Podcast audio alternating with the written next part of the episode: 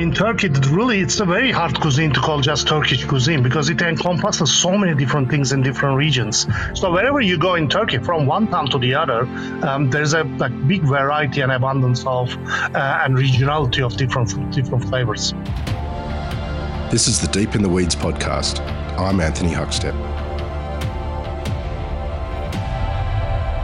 Turkey and Australia have had the most extraordinary history and just a really unique connection, whether through politics, conflict, migration, or food. There are many stories that connect these two extraordinary countries. But for the most part, food is the connective tissue. Somer Sivrioğlu is the owner of Efendy and Anason in Sydney and Efendy in Istanbul. And he's opening a few more restaurants too. Somer, how are you? Very well, Anthony. Nice to be here. Oh, it's great to get you on the show. You're a pretty busy person. Um, there's lots going on in your in your world. You're, you're back in Sydney and opening some restaurants. What's what's it like being back in Sydney? It's great. I mean, the the uh, torrential rains have stopped, so it's much better than it used to be um, while I was away. So now I'm very happy to be back in here and opening up new restaurants. What does it feel like opening new restaurants after the turbulence of the last two years?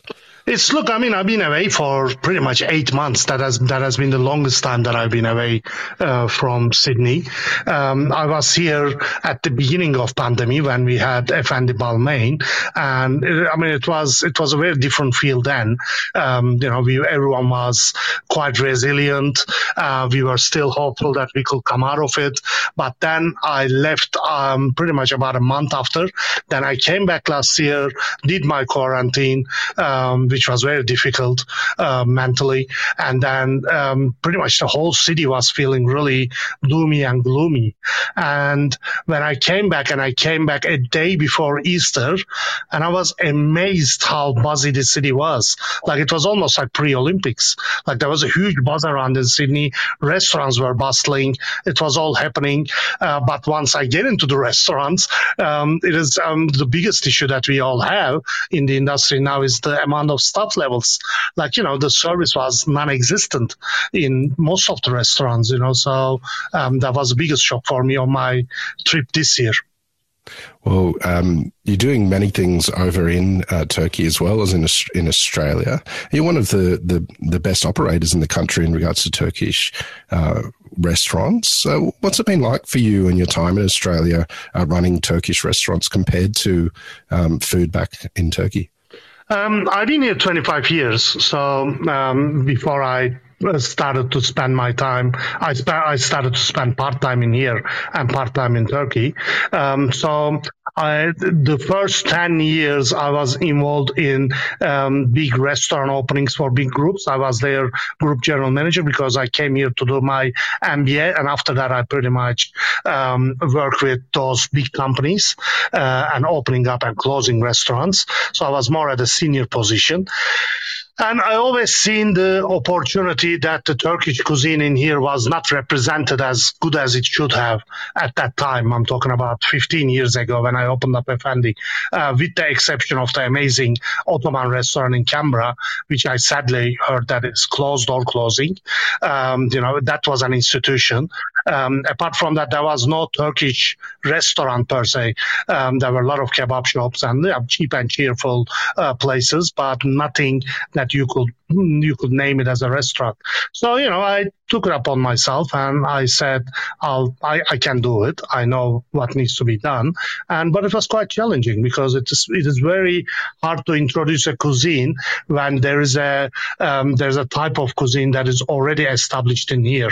You know, when I opened up in Balmain, uh, people like didn't understand, like, are you, are you going to open a kebab shop?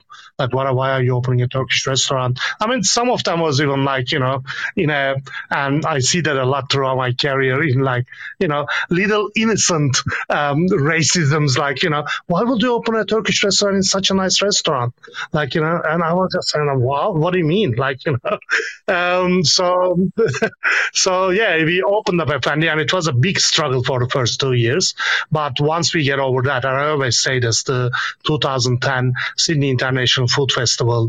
Um, uh, Joanna was creating it, Joanna Savill, and she brought uh, two amazing chefs from Turkey, Mehmet Gürs and my mentor Musa Dağdeviren. Um, the uh, Turkish food aficionados would know him from the Chef's Table on Netflix, um, and they have been instrumental on me understanding the way the Turkish cuisine should be represented here in Sydney. And since then, it has been an amazing journey. So I changed the way that I think, and it changed the way that I approached my restaurants, and the rest is history.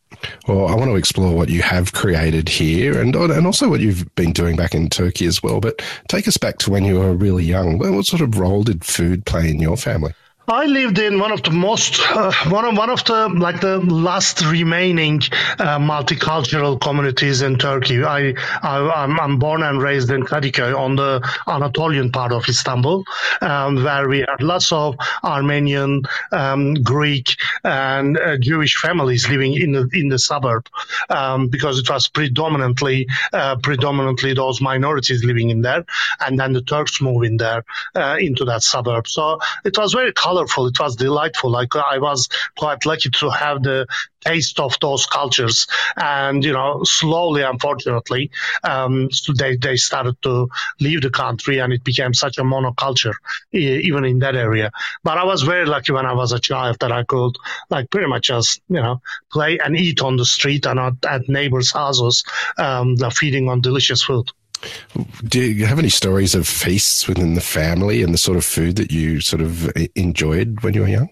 Yeah, I mean it's um, in uh, like around mid '70s when Turkey was opening up, um, opening up to Europe. It was getting quite modern, and my um, grandma, um, she was pretty much like the first uh, significance of food for me uh, was about like how it brings everyone onto the table, and how much of a how much of a connecting uh, connection it is. Like you know, I had two uncles and my mom, which they were quite, you know, they were very busy. My my uncles were doctors, and my mom was, you know, she was a, she's always been a Le Bon Vivant, you know, living the life, um, bit of a hippie, but you know, they would all come to the table and they would discuss, you know, they will discuss daily events, politics. They all had different stands on life, but my grandmother's cook was cooking was what brought them all together. What what spawned the sort of move to become a chef and, and head down that path for you? Um, my mom opened up. A, she's one of the first Turkish female chefs to open up a meyhane, uh, which we are now quite familiar with the term in here. Um, uh, so it's a mezabar, Turkish mezabar, um, or a Turkish tower. And she was one of the first female chefs that opened it. And I was working um, on the floor normally, but she was quite um, temperamental. So she would sack chefs every other day. So um, half of my time, forcefully, was working in the working in the kitchen, finishing off what the last chef she sacked uh, started off. So I worked with so many chefs within like two years, probably more than 20, 30 different chefs. Tell us about the move to Australia. Were you surprised by the the culinary scene here when you first arrived? I was actually. I remember coming to Australia in 1995, and the first um, place that I went to uh, was a backpackers just across from Pasha's in Newtown, um, a Turkish, uh, you know, a very um, old school Turkish restaurant that has been there ages. And I was amazed. It's just like 15,000 kilometers away, and there's a Turkish restaurant in here, exactly where I'm staying. Um, you know, and it was it was like you know it was it was a great scene. You know, this is the you know coming from Turkey. Is still like that in Turkey. Like, you know, for us, um, there's a Turkish food, and even the term that they are using in there um, is, you know, it's quite ethnocentric. They said there's the Turkish food and there's the world food. So whatever is not the Turkish food is considered as the world food, and as if Turkey is not part of the world. Um, and and um, you know, it's just like all we knew was Asian food. We didn't even know that there were different countries. For forget about the provenances and everything like that.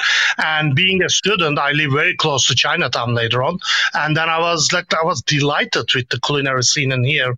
That you know, especially uh, you know, Chinese, Japanese, Malaysian, Thai, and Indian foods. There were there were flavors that I never tasted before in my life. Turkish food is, is so different depending where you are there. But what's that special about Turkish cuisine for you? It's the it's the abundance and regionality, um, Anthony. Like you know, in Turkey, really, it's a very hard cuisine to call just Turkish cuisine because it encompasses so many different things in different regions. You know, you go to the Aegean region uh, onto on the very west, and it's really based on um, vegetables, uh, small fish of the Aegean Sea, a um, lot of seafood, um, olive oil. Olive oil is very prominent in cooking. Then you go to the east of Turkey, then it's all about butter uh, bread, uh, legumes, and lamb. Obviously, a lot of lamb and kebabs and baklavas and things like that.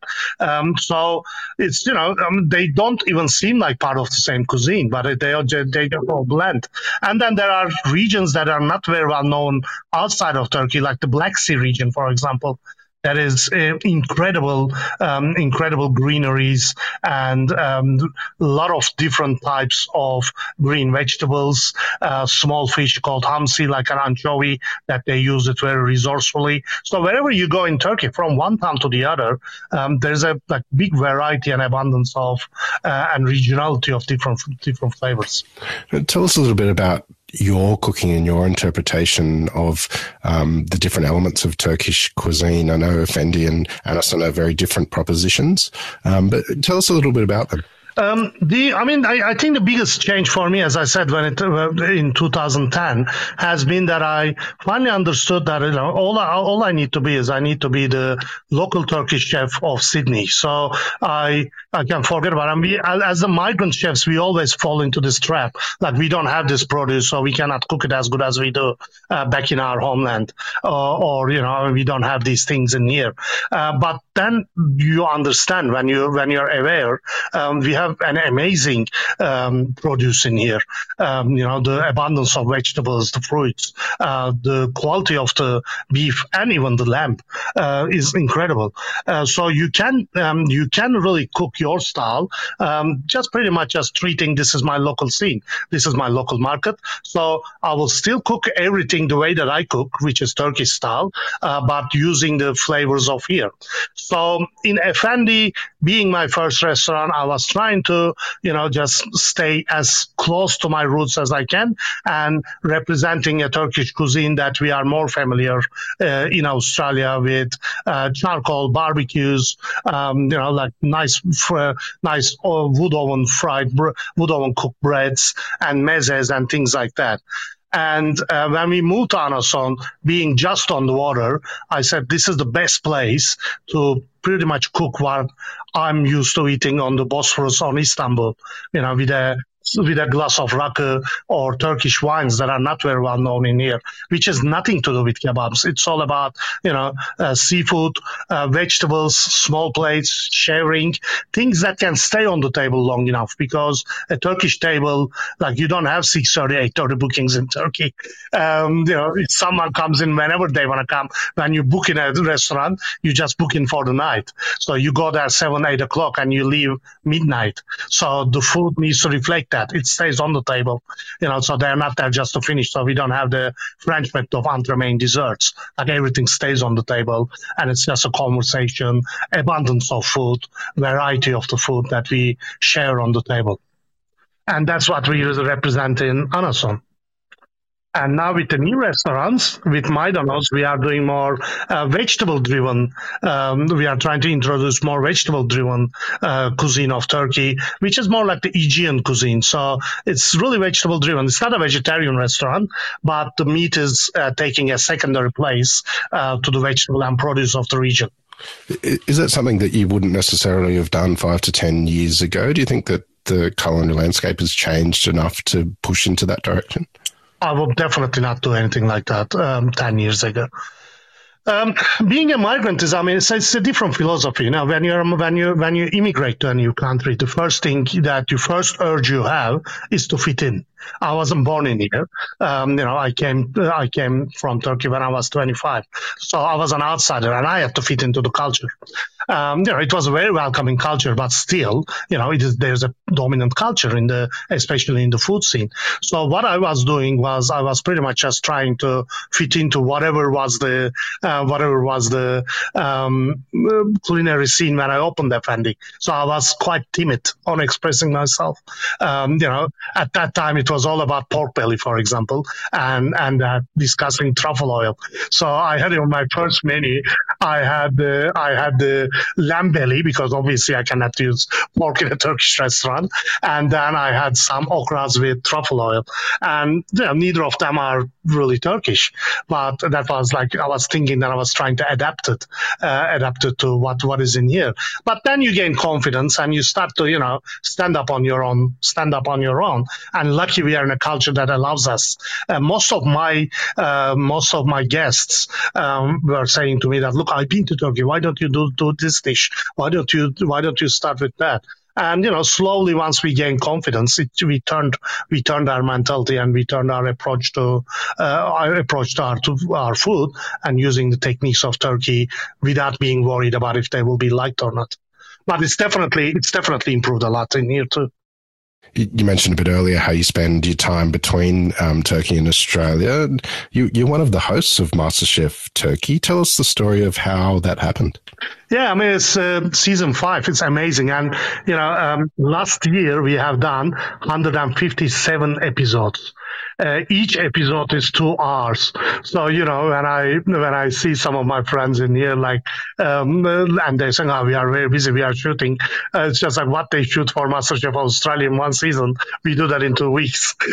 so it's quite it's quite a it's quite a long show, and it's uh, it's quite a dominating show because it's pretty much in the top three on every rating. So um, it became such a phenomenon. I was I was expecting it to be quite successful, um, unlike even the producers on the first season. But even I couldn't dream the success that it's having now. So um, yeah, it's very busy. It really helped us, uh, helped me to express myself. You know, through the show we have the chance to, um, to talk about different things. Like my role is more about talking about uh, other cuisines, you know, the other cultures and expressing it. And just because I say things like, look, there's nothing called Asian cuisine. There are countries in there, and those countries have their own cuisine, and most of them have different regions in it as well. So it's very hard to label anything as an Asian food. And they just called me in Turkey now, oh, he's the Asian food expert. I said, I'm not at all. I just, I'm just a very good consumer of Asian food. But, you know, it's just even that is enough for the people to say, oh, he knows Asian food very well. He's such an expert in that field. so. Can you tell us the story of how you got the gig?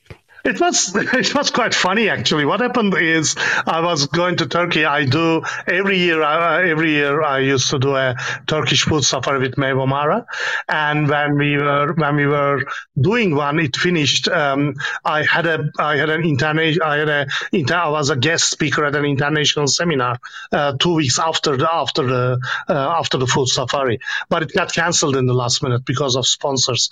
Um, and I was in Turkey for two years, and like being a chef, I would be ashamed to take the time off and having a holiday in there. So I heard that uh, MasterChef Turkey was starting. So I sent a, I, I know some of the people in it. So I sent a message to them, look, I want to come as a guest chef, you know, while I'm in here, it will be good fun. You know, it's just like, um, I would love to appear in one of the episodes. Um, the way that the message got relayed to the producers is saying that, you know, just he's, he's thinking about being one of the judges. And um, uh, they were trying to reach me. I didn't even know that. They were trying to reach me, but I said, I can't do it. I have two restaurants um, and the family. There's no way I can be away for three months. But then they convinced me, and, and I'm very lucky. I'm very lucky and happy that I took on the offer. Our mutual friend Pierre from Pepe Saya Butter spent some time with you in Turkey last year, and yeah, said, yeah, we did. Um, he said you were mobbed everywhere you went. Uh, How have you adapted to this new life in Turkey? Look, it's not. I mean, it's not something. It's it's not something that I uh, crave for, and it's not adapting. It's just pretty much the condition that I'm in now, and and it's it's a TV show. You know, it will go on as long as it goes on, and I know that once it finishes, it will be um, it will not be something that I will crave for. You know, because um, I'm not an actor. You know, I'm not a I'm not a I'm not, I'm not a singer. I'm just celebrity by coincidence in there, and in the end, I'm a chef, and I, and I, what I love is cooking and opening restaurants and present around the world. So um, nothing will change for me once when the day comes, you know. But I'm riding is as long as I can, obviously. what have you enjoyed about about doing the show, and uh, has it given you a different insight into food and, and people? Uh, definitely. I mean, first of all, it really made me connect in, connect, connect me with a much deeper level to my culture because I left Turkey when I was 25. And um, although I traveled a bit even before then, um, the food scene in there, like anywhere else, is evolving and changing. So I've been to I've been to 50 different cities, and you know, being part of the show, it gave me a lot of insight on the way that they cook, how they cook it, and why they cook it that way. So it it gave me it gave me an uh, incredible insight um, to the to the regional food on Turkey that I didn't have before. At the top of the show, we talked about the fact that you're in the process right now of opening some new restaurants. Now, tell us a bit about about both of them and and and where they are and what you're doing. Sure. Uh, Maydanoz is on 50 Carrington Street. That's pretty much like midtown, so to say, close to Wynyard. And it's a, you know, small and cute restaurant. We are opening it on Friday.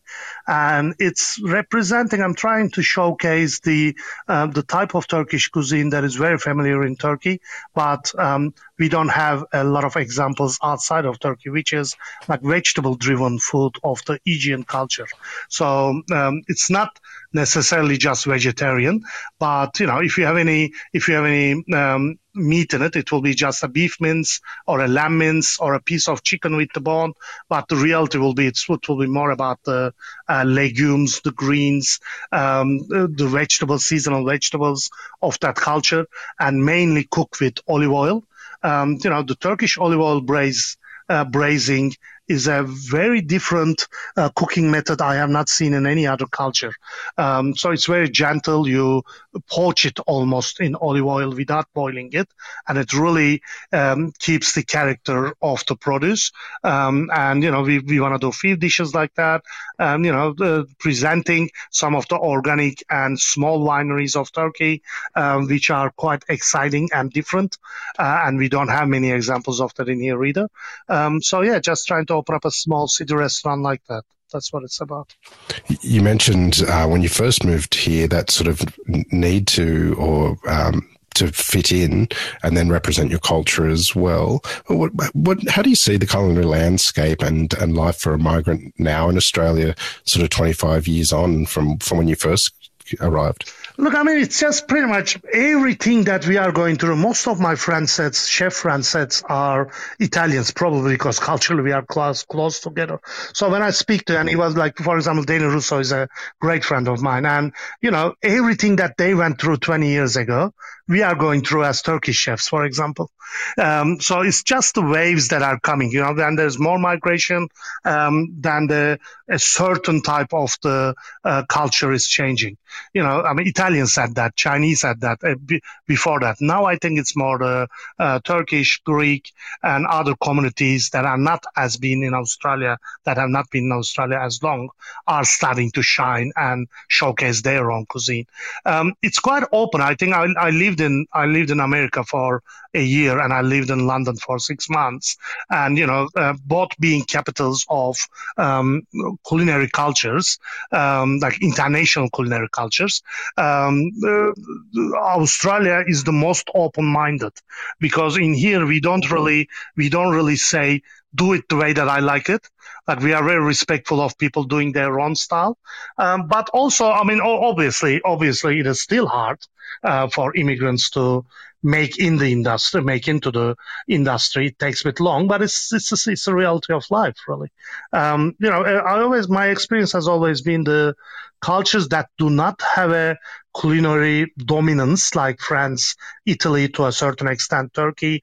Um, the immigrant immigrant cuisines uh, flourish in those regions a lot more than lot more than a uh, lot more than, for example, yeah, uh, like in France or Italy or in Turkey and we are one of those countries, quite a new country. So we don't really, you know, if you don't count the Aboriginal food culture, we don't really have a, a dominant food culture, uh, leading food culture in Australia. The new restaurants that you're opening at the moment will, you know, um, add to the offerings that you've got as well. You, you opened Efendy in Istanbul. Is it is it much different to what you were doing in in Sydney? And and what's the response been like over there? Um, it's it, the character and the style is the same. I mean, we always talk about the food of the restaurants, but you know, in the, the service culture of Efendy Istanbul will be very similar to the service culture in here because my partner is someone who lived in Australia for 15 years and worked at Efendy in here as well. So that is the only service culture that we are brought up with, and we are trying to adapt that in Turkey. And the amount of um, amount of um, the amount of reaction that we get mostly from our staff saying that no, we don't do it like that. You know, we don't call our uh, our customers mate. You know, we don't like you know. um, uh, so and we say that's fine. Let's change it. I mean, we have nothing to lose.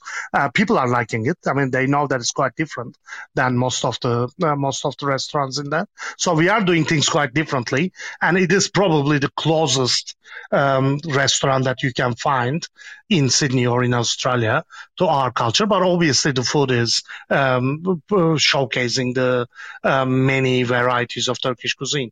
So it is similar in so many sense, apart from the produce. But it wouldn't be any different if I was opening up in Fiji, for example. I will use the whatever produce they have over there you've built the most incredible career of influence in Australia and in, in Turkey. Well, what do you love about what you do? Um, at the moment, I love being in the in limbo. I mean, sometimes it's real tiring because I wake up and it just takes me uh, 30 seconds to realize, okay, where am I now? like what am i doing now? Like am i going to the studio or am i going down to barangaroo?